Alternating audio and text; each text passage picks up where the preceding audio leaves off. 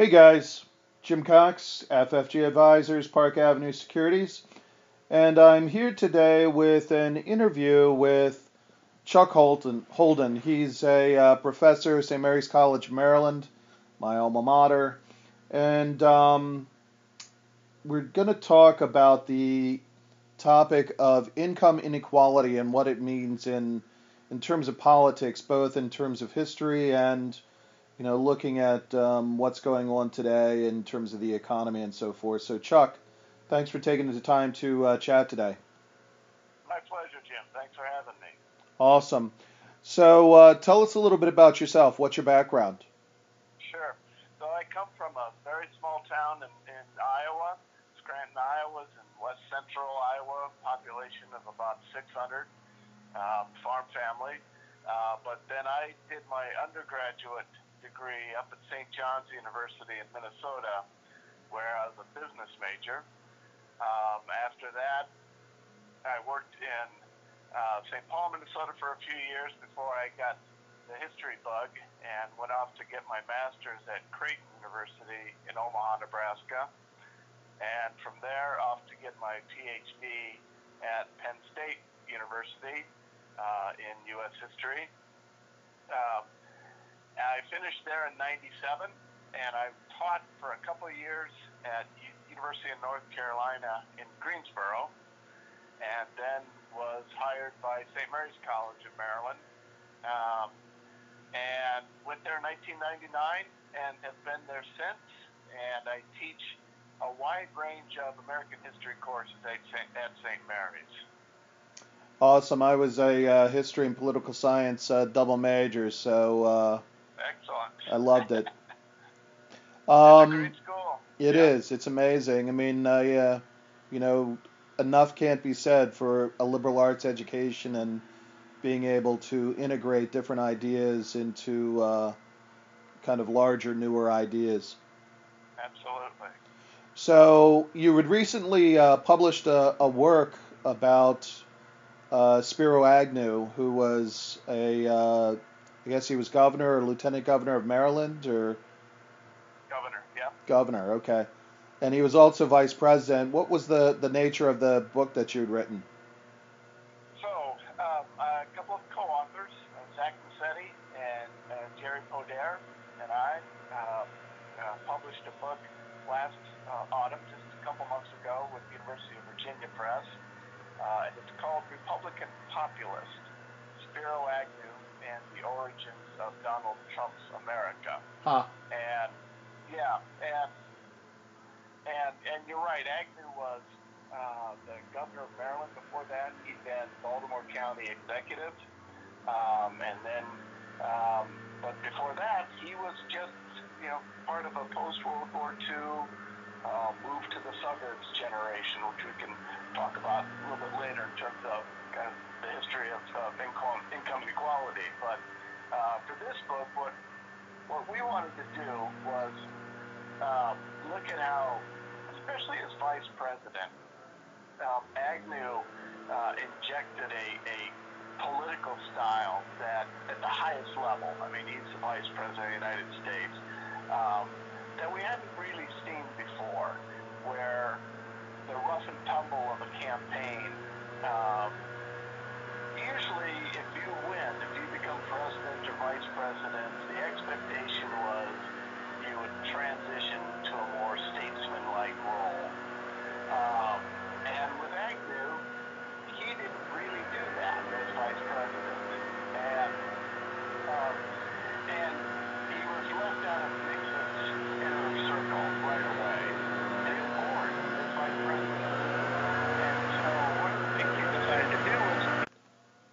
All right, so sorry about that. We uh, had a technical difficulty with some leaf blowers outside and uh, had to, uh, I couldn't hear anything, so I apologize to listeners. But uh, Chuck, you were talking about you were talking about Agnew and how he kind of took on a different role in the Nixon right. administration as a vice president. So, so talk a little bit about that and what that means for where we're at now.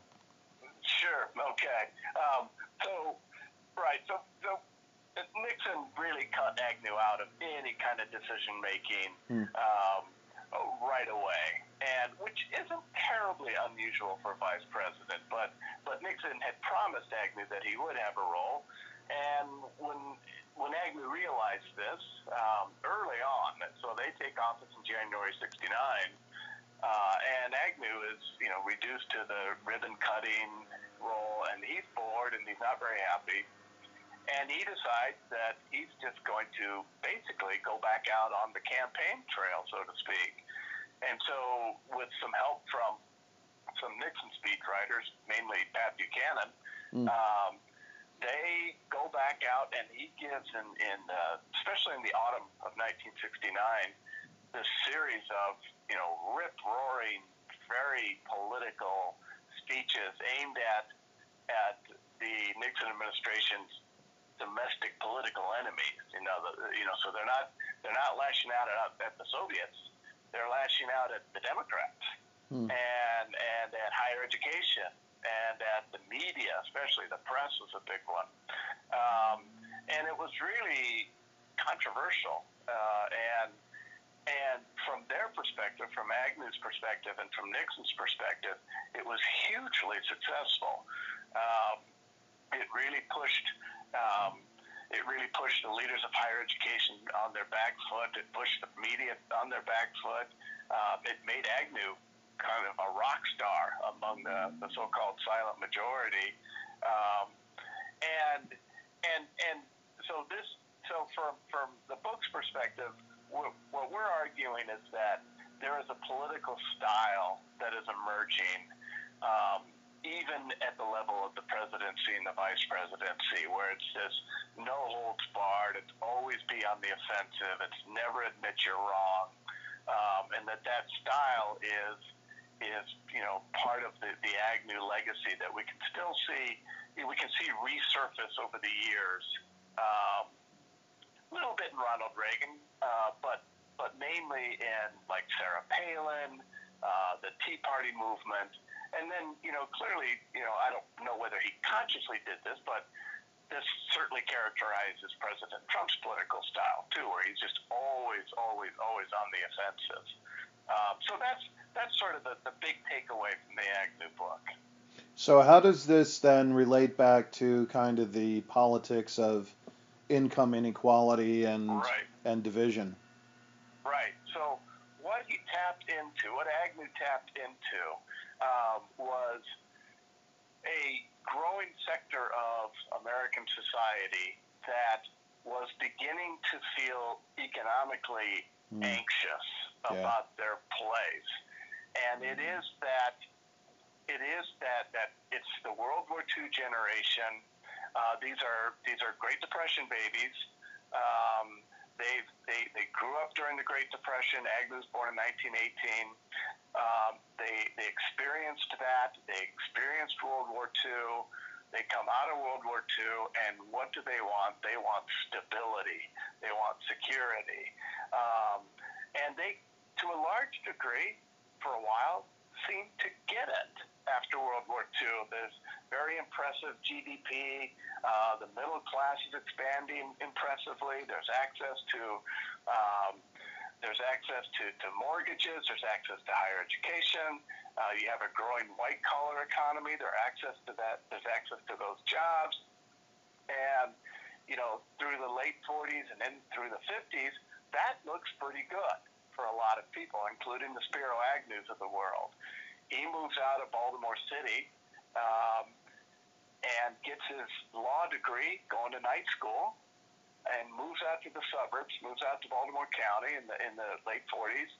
Has a kind of a small law office, but you know works his way up, has a nice home, and has four kids, and watches TV and reads Reader's Digest, and is doing that whole white suburban middle class thing. And for a good, you know, 10, 15 years, that seems to be, you know, a pretty good way of life. But already by the early 60s, you know, you can start to sense the some anxiety uh, within those, that same generation. And there's a there, James Baldwin, the writer, uh, really put his finger on it. That for that suburban white middle class, that the consumerism that was very much a part of that middle class made them really anxious. So they would have Hmm. they had the they had the resources uh, to buy a color television, for example. Oftentimes they borrowed the money, but they they had access to the resources to get the material comfort to the middle class. But it brought with it then this new set of, of worries. It's not just that you can afford a car. Can you afford the right car? Can you afford the car that your neighbors can afford? And It was so keeping forth. up with the Joneses. Exactly, exactly. And and and there was a lot of status tied into your ability to do that, to keep up with the Jones. And and the way James Baldwin describes it is that the great fear that that the the Agnew silent majority generation, we- we'll call them, the great fear is that they'll make a misstep, right? They'll make a bad investment. Um, they won't get that promotion. Um, and and if you have to take a step back on the socioeconomic ladder, we might think, oh well, you know, tough break. We'll just work hard and we'll pull ourselves back up. No, the fear James Baldwin says was that step back is a step back into chaos, and that's that's the word that Baldwin uses. And when you look at Agnew, uh, even as a just a local politician, as a county executive, for example, he's going around Baltimore County, and, and you know Baltimore County is Yeah. large, Yeah. and he's going around and he's talking to, you know, the Elks and the Knights of Columbus, and he's giving these speeches. And what what what Jerry and Zach and I did is we took a look at those early speeches, which no one had really looked at before, um, and what you see is this anxiety just underneath the surface Hmm. of, of, of we are so pressed, and, and you know, where there's so much pressure on us to, as you say, keep up with the Jones. Um, now, where that has a political effect is their their children. Um, their children are being brought up with rock and roll, and they're being brought up with the civil rights movement, and they're being brought up in the counterculture, and that search for stability and security that that drove their parents, that same security and stability does, feels stifling to the kids. Hmm. And so we've we've got a big generational gap, you know, a big generational clash uh, starting to emerge um, in in the mid and late '60s. And Agnew then, um, he re- not only is he sort of a product of that, right? Not only is he living that, but he taps into it as well. Uh, and so that's where you know he's he's he's sort of a suburban populist, where Hmm. he's reaching out to those white working class, middle class people um, who are feeling like the government is not listening to them, uh, the media is not is, does not pay attention to their worries, the culture, you know, TV, Hollywood, rock and roll, they're you know they're promoting messages we don't like, right? And and that we feel really does connect back to that that kind of base economic anxiety that what if the what if the economy is not always you know stable and robust right it's been hard enough to maintain our home and our televisions and our you know being able to send our kids to college even when the economy is going pretty well Yeah. God forbid what happens if it doesn't then Well- where are we Well, during the during the 50, 40s, 50s, and into the 60s, one of the great equalizers was the unions. Unions Yeah. had well, that was their heyday in terms of political and economic strength and being able to create that kind of security for people. But then with I guess with the recessions starting in the 70s and right kind of the ascension of Japan as an economic competitor. Like the 70s were a lost decade economically, and I can see where that obviously became some of the proof of see I told you from that regard. So Yeah, and and the, you're absolutely right, and, and that's you know the the what we now refer to as the Rust Belt, right? That, yeah. That de- deindustrialization is really starting to, to kick in by the 70s. You're absolutely right, and that, that and the way that works itself politically is is it takes a while. It takes you know a good couple decades, but um, those those kind of uh, white Union voters in places like Ohio or Pennsylvania um, that as this process of deindustrialization is happening and and there's not much that the union can do to stop it. No. Right. Um, what what the conservatives are able to do is then start to make a sort of cultural appeal to those voters, right? Whereas in the 30s and 40s, the Democratic Party would have been able to say, you know, you got to stick with us, right? Because we're we're the party of labor, um, and and as those jobs disappear, right, then what's what's going to take that? There's a vacuum created there in terms of you know, what what is it that you know gives our life meaning, and and, and the Republicans are able to um, you know play on some of the cultural issues. So so at this point though, then it it seems like you have kind of the the right wing uh, view appealing to the worker, but then also the corporations, right? In terms mm-hmm. of mm-hmm both the people who are being employed and the people who are supposed to be employing them and saying, I'll help each of you. Yeah. And that's, that's right. doesn't really seem consistent to me. Um, it's not. You're absolutely right. Um, but it doesn't necessarily have to be in order to be politically effective. Yeah. Um, I, I think what, you know, Nixon and Agnew were thrilled that they were starting to get what they called the hard hat votes, right? The, the guys who, who wear hard hats to work.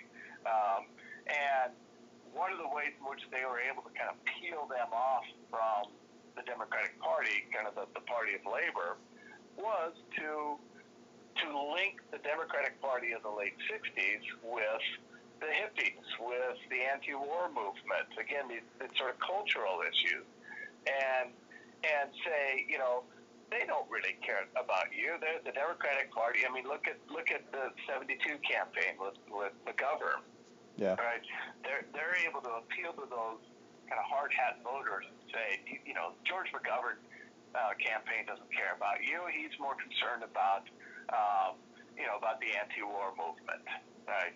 Um, and a lot of those working class guys, you know, would not, you know, would not have been gotten college deferments from Vietnam. There's a good likelihood they would have been to Vietnam. And and so you know so the you know we're the home the Republican Party then you know Nixon uh, he's able to kind of pull them into the Republican ranks pretty successfully. Uh, you know not not overnight obviously it takes a while because by the time you get to the 80s um, you know Reagan is still kind of banging on that drum um, trying to pull kind of white working class Democrats into the Republican Party, uh, what what they used to call the Republic, uh, the Reagan Democrats. Yeah. Right. Yeah. Uh, so so right, it it takes a while, uh, but where we really start to see that kind of peeling off um, is really in in the late '60s, and and and and our and our view is that that. Spiro Agnew played a, a, a role in that, that that really hasn't been um, understood. So Reagan and the 80s really initiated, it became a uh, kind of a demarcation in terms of income inequality. Um, yeah. You know, with the, it seemed like government policy shifted to more tax breaks for the rich and for corporations as yeah. a way to have trickle down wealth um, generated, which obviously has been disproved by a number of economists as being right. in any way worthy of of happening. But um, like, how did how did that happen? Like within that pivotal period of a couple of years, it's like attitude shifted from Right. from one to the other, from one Yeah. direction to basically giving away the store to corporations. How did that happen? Right. No, great question. So if you're through the mid 60s and through the 70s and into the 80s, if, if, if you are able to make the case as, as people like Richard Nixon uh, were able to do, uh, that, that government has gotten out of control. It's not only it's gotten too big, it's out of control, and and it is responding to the needs of people who are not you, right? Uh, Um, and that can take any number of forms. They can point to any number of developments: the Civil Yeah. Rights Act, Voting Rights Act, fair housing, early affirmative action programs, uh, the creation of the EPA, the creation of the Department of Education, on and on and on. You know, by the time you get to Reagan, right, Reagan can, can point to all of these, uh, what progressives would say were good and worthwhile advancements, right? yeah. Um, but Reagan would say this is just government gotten out of control. And so what I propose to do is try to roll back, um, roll back as, as much as we can. That includes business regulation, Yeah. right? If you can lump business regulation in with, you know, government trying to do too much, um, which he does, then when Reagan wins, he can begin to roll back, um, you know, cut welfare programs, cut, uh, you know, slow the rise of, of public education, cut EPA regulations, um, and and do all of this in the name of of uh, not just you know not just you know helping corporate America, which clearly it's doing, but he's able to pitch to you know a guy in Middle America. Look, I'm helping to get government out of your way too. We're just going to free up you know, free up the, the, the economic forces of capitalism and let it do its thing. And that's very appealing to people. But as you say, it, it just it doesn't work very well. Yeah. But Um, it, it all it all goes to what you're saying though is all of it is based on this politics of division of I'm helping you, not helping them, and no, identifying them right. as the enemy and and obviously right. then them being like progressive forces are then kicked Yeah. back on their heels and not able to kind of resist that Yeah. tide. Yeah. You're, you're, you're exactly right. So, the, you know, we saw this back in the 30s with the Great Depression. Yeah. Yeah. uh, where where Americans really began to understand, you know, when when that even in a capitalist system, when when that thing goes off the rails as it did in the late 20s and early 30s, it's taken almost everybody with it. No- matter of whether you saved and worked hard and you know were thrifty and, and sober, there's a good chance it can take you with it. Well, that was a, one of the lessons learned from the Great Depression. Jump ahead to the 60s, where you get uh, people like Michael Harrington. Michael Harrington published a book in the early 60s called The Other America, in which he claimed to have, and this is the word, discovered poverty Hmm. again in America. And, and that kind of reignited this, this question over, you know, why are some people in American society still poor? Yeah. And and the Great Society then, Johnson's Great Society is created to address some of those structural um, institutional biases against people of color, against people in rural areas, people in Appalachia, people on the reservation, so forth. Right? That the reason why those people are poor is that is that you know the system has been blocked so that they've never really had an opportunity to succeed. Okay, now jump ahead to the 80s, and sure enough, we get a return of an explanation of why people are poor that says, well, you know, somehow they just didn't cut it, Yeah. and and so therefore, why should we have the, all these programs, right? Um, so you're right, and and that you know that if that's your view of why some people are poor, then the policy implications of that are pretty clear. Then that, that they don't deserve any help Yeah. right? Yeah. And so all of those, whether it's Great Depression or Great Society programs that were there, not just to help the poor, but to really solidify the middle class too. Yeah. They start to be stripped away. The middle class starts to be hollowed out. And then in the end result is really then you have no real upward mobility for the 99%. You know, there's really no opportunity for them to do better than their parents did. Gets really tough. It gets harder over the years, no doubt about it. And we're, I think we're living in that now for yeah. sure. So one of the um, one of the um, essences of what, what you're saying is this this kind of individualization of risk. You know that you know it's up to you whether you make it or not. This uh, uh, what would you call it? Um, Darwinian um, outlook in terms of survival that you know, well, they can't make it. They just weren't good enough. So, you know, they just they're just not going to make it anyway. So why bother? Versus an approach which came out of, I would say, FDR and progressive policies of the value of community and being able to support each other. Like government has a role to help people you know, help the lowest in society, not just the, the highest, right? Yeah. But community right. is key to that in that part of a solution. Definitely.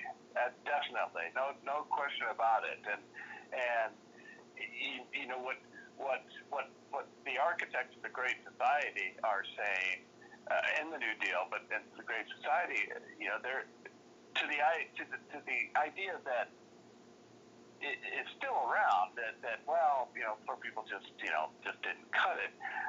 What the architects of the Great Society are saying is, well, how do we know? You know, they never had a shot. You know, uh, they never had a chance to succeed in the way that, yeah. that other people have.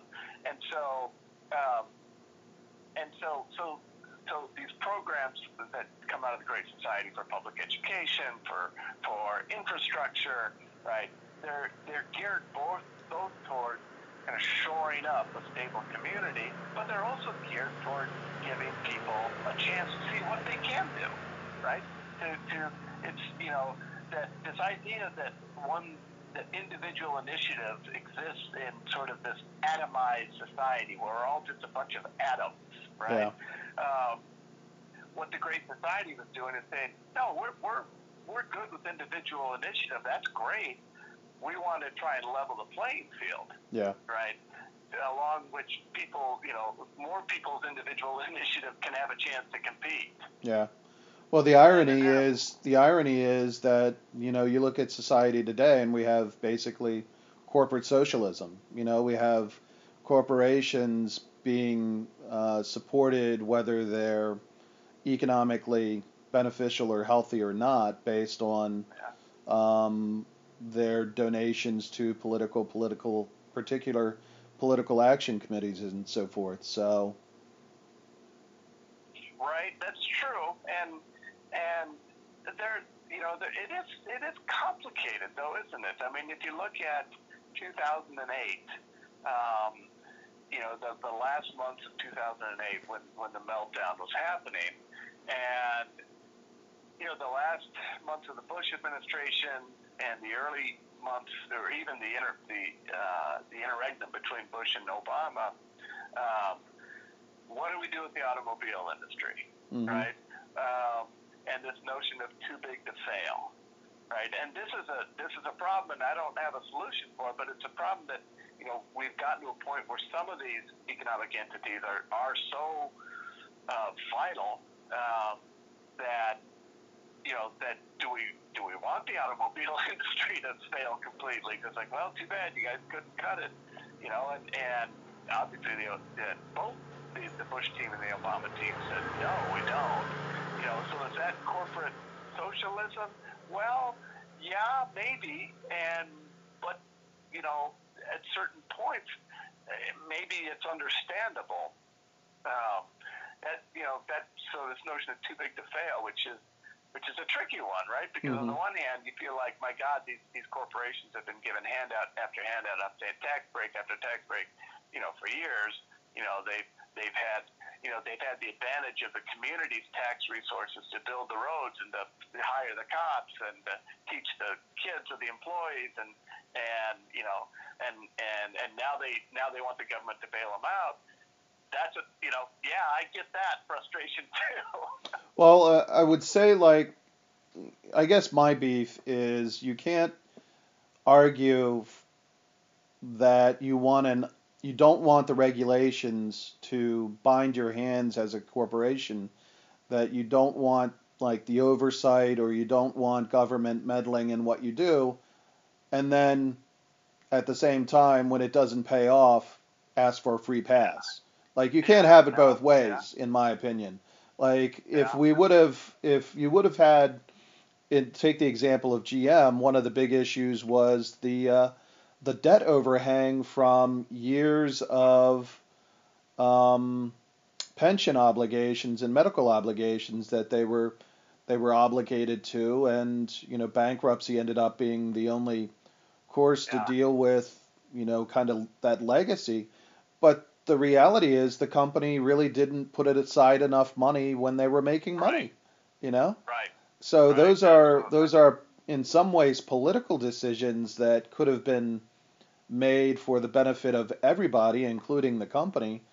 But you know the you know management wanted bonuses and they wanted right. share buybacks and they right. wanted to reward investors instead. So you know it's there are two dimensions there, and you have to ask what's in my opinion, you have to ask what's to the greater benefit of the society and you know who's who are we really working for? So completely agree, and I and I worry, and I I, I suspect you do too, that the you know this latest round of, of tax cuts, um, you know, I, we're already starting to see this that, that the benefits are are you know not not going into research and development, they're not going into workers' wages, right? They're being they're being kept at the very top again right? And and and those are decisions.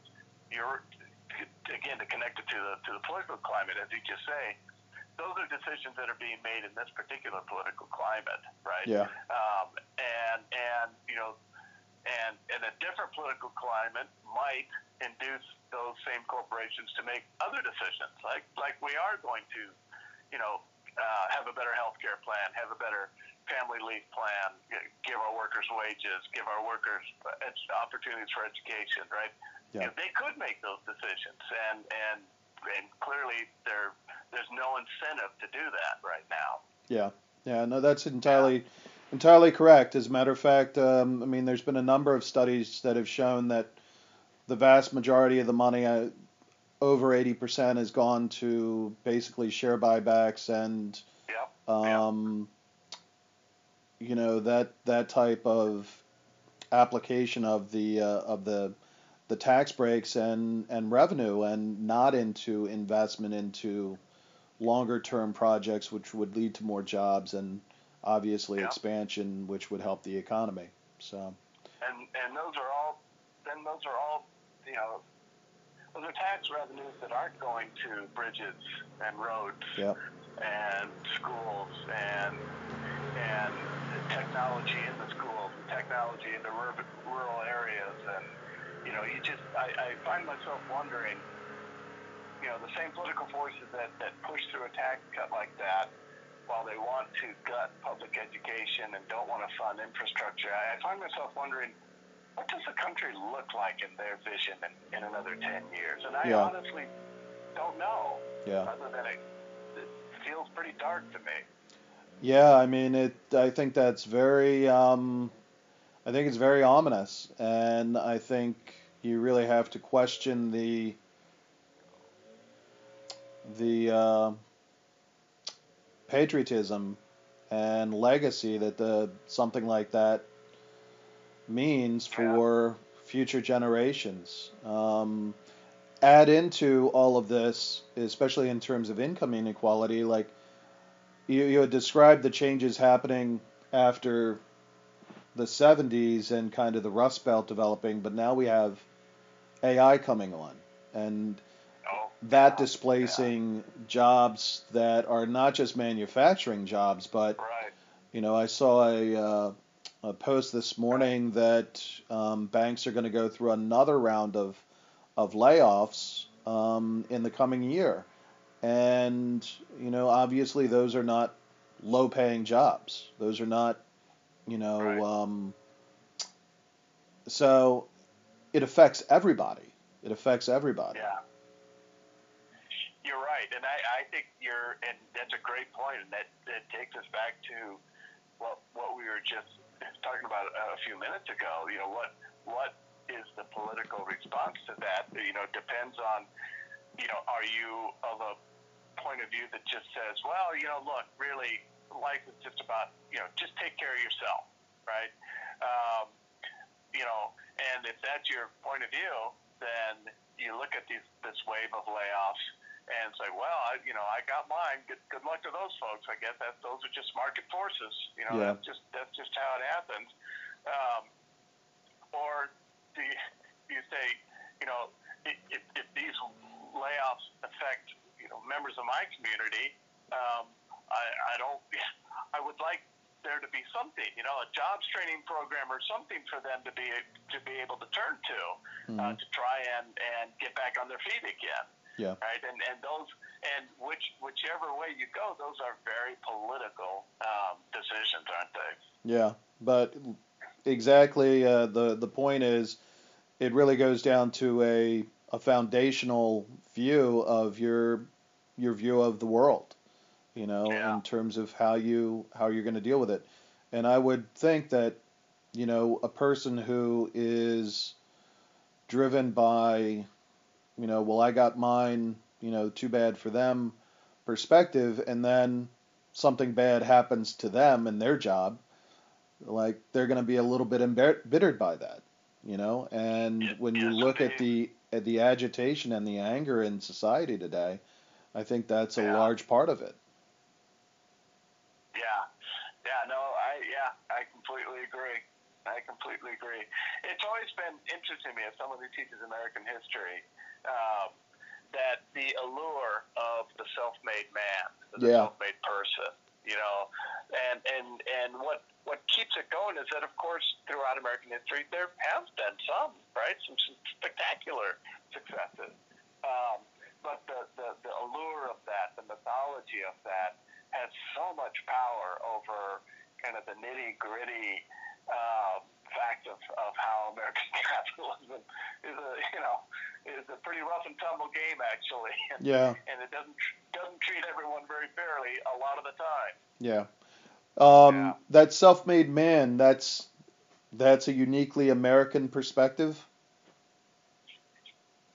Um, largely, I would say, yeah.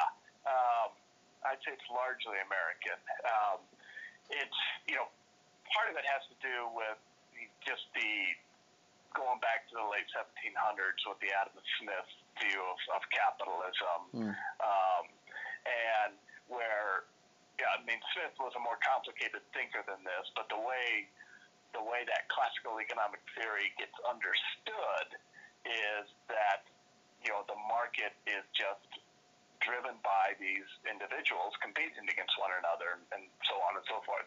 Um, and that, you know, theoretical level, that you can you can grasp that, but that, you know, that then, um, especially in American context, came to to take on sort of it, it came to explain how it really was as opposed to theorize about how it, it, it might work.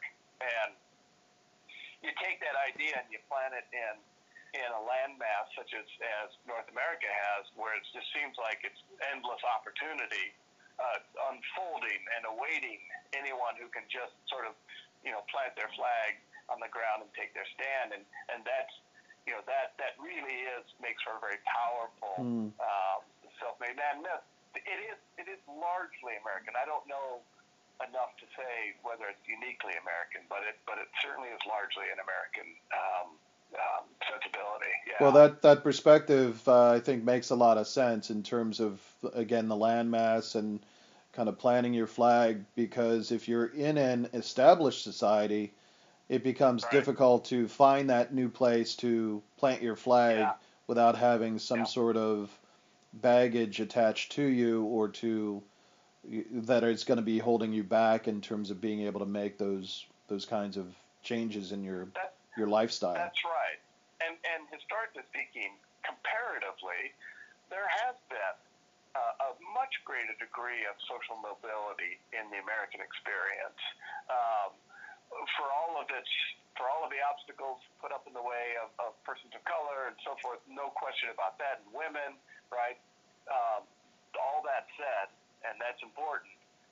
Nonetheless, comparatively, there has been a greater degree of social mobility uh, than, say, you know, France Yeah. of, of the 18 and 1900s and into the 20th century and into the 21st century. But what, how that oftentimes gets translated in the American experience is because there is a greater degree of social mobility, Americans over the years have liked to think that then there's just total opportunity. Anyone can do it, right? Yeah. Uh, and of course, that's not the case. Well, and I think increasingly in the past 20 or 30 years, it's being become even less the case with, Yep. you know, the uh, removal of social supports, which um, act as protect downside protection, and the kind of unbridled, you know, it's not a level playing field. You know, uh, no, no. Amazon coming onto the uh, the economic map has destroyed how many mom and pop stores that were started in the 50s or 60s. You know, it's you know yeah. it's and, not And, and Walmart before that. yeah yeah Yeah. Yeah. No, for sure. For sure. Yeah. So what do you think this means in terms of moving forward? Like, how do we? What are some of the solutions to deal with income inequality in terms of like the American experience of 2020 going forward? Well, that's a really good question, Jim. Um, I I think um,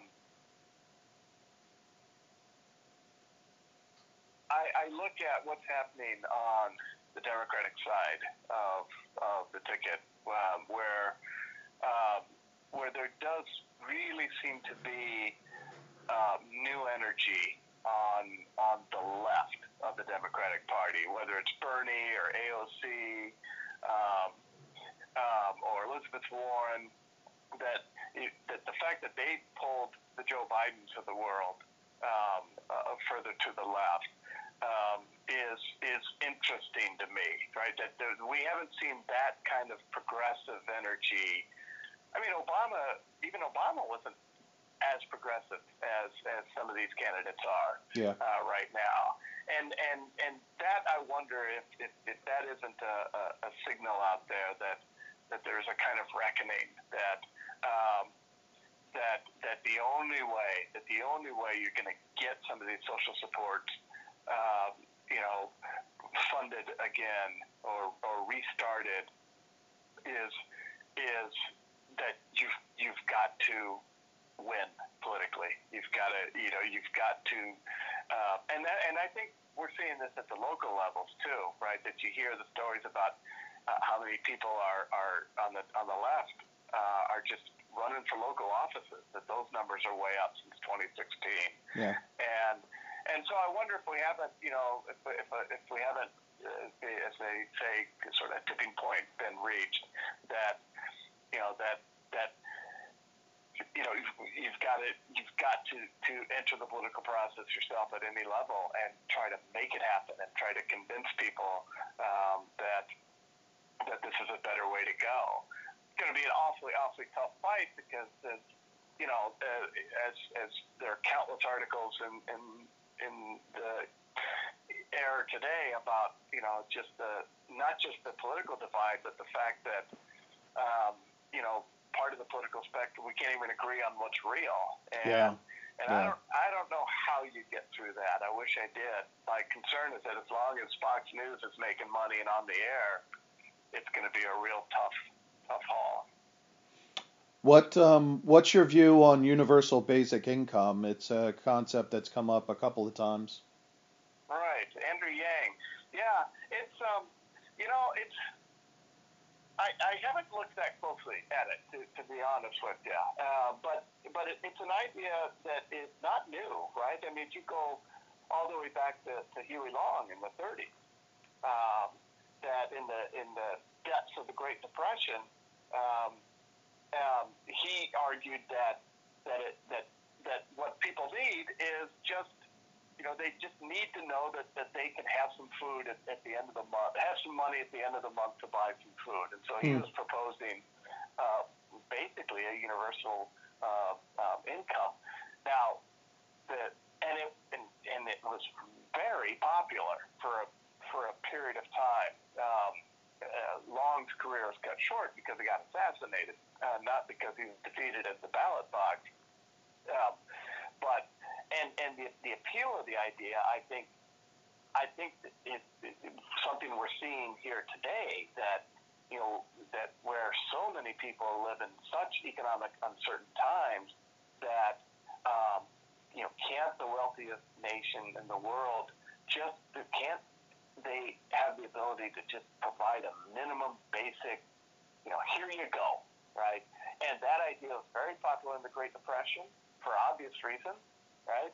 People would, you know, they'd rather be working, but they'd also rather not go hungry. Yeah. Um, and um, so, and and it, it's intriguing to me. I think it's I, I think it's intriguing that, that we live, you know, in a in a time where you know stock market is going to new heights, and yet that idea has has taken found some traction among a lot of Americans, and that that says to me, and I, I suspect you agree, that says to me that there, the depth of economic anxiety out there is is great. Yeah. Right? It's, it, people are really feeling concerned about, you know, what what does my economic future hold? Yeah. You know, I'm willing to work hard. I'm willing to take student take on student loan debt, but I don't have any confidence that there's going to be anything for me. Um, you know, uh, in, in in five years, and that's that's worrisome. And Yeah. so, I don't, you know, I haven't, like I said, I haven't looked at the affordability. I don't know. Excuse me, I don't know. Um, you know, I don't know the mechanics of it. I don't know how it actually works. Um, but if you think about it, it's not it's not all that different from what Social Security says, right? That that in you know that, that what the Social Security system does is, is these are safety nets, Yeah. right? The, the government's not going to quote take care of you, right? You still got to get out there and do your best, uh, but that, that there will be a safety net there, uh, and you know so if you if you kind of lump it in with those ideas, um, I'm you know I'm pro safety net. Let's put it let's put it that way. Gotcha.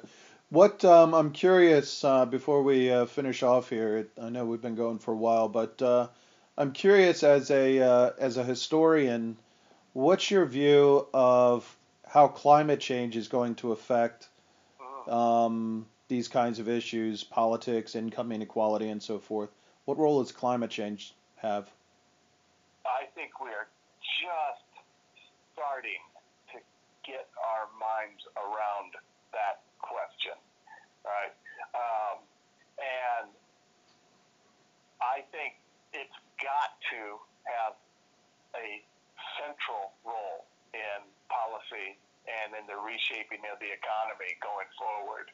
Um, you know, one of the things that I love about teaching at St. Mary's College is that interaction with this rising generation of students. Um, and I and I would say, you know, 30, 35 and under, right? Um, to them, this is not a debate. This is not just a political um, talking point, right? Um, this is this is their future, and it's not funny, right? And and they're dead serious about about you know pressing right that their their civic life is going to be whether it ends up in politics or teaching or, or whatever, right? Running for mayor, sitting on the city council, their civic life is, I think, going to be largely driven by what do we do about climate change, right? Mhm. Because so much flows from that, right? National security flows from it, income inequality flows from it. Um, um, and so, yeah, I think it is it's just got to be the central issue going forward. And I actually, you know, I actually maybe maybe I'm you know glass half full here, but I am so impressed with the, the commitment that our college students have uh, to to engaging in this and to trying to to wrestle with it and find solution and, and look at the policy implications. And I might add, this includes this is across the board: college Democrats, college Republicans. Boy, if there's one thing they can agree on, at least at St. Mary's, it is how centrally important dealing with climate change is going to be going forward. Good. Awesome. Yeah. Awesome. Yeah. Well, that's good to hear. Um, I appreciate you taking the time to uh, chat today, Chuck. Uh, if people want to learn more about the book, um, where can they get the book? What's it What's it called? Okay, it's the, the title is Republican Populist, Spiro Agnew and the Origins of Donald Trump's America. Uh, you can go to the, to, to the University of Virginia Press, UVA. Uh, University of Virginia Press has it for sale, and of course, Amazon has it, has it for sale as well. Awesome. If somebody wants to uh, talk to you more about these kinds of issues, how could they reach out to you?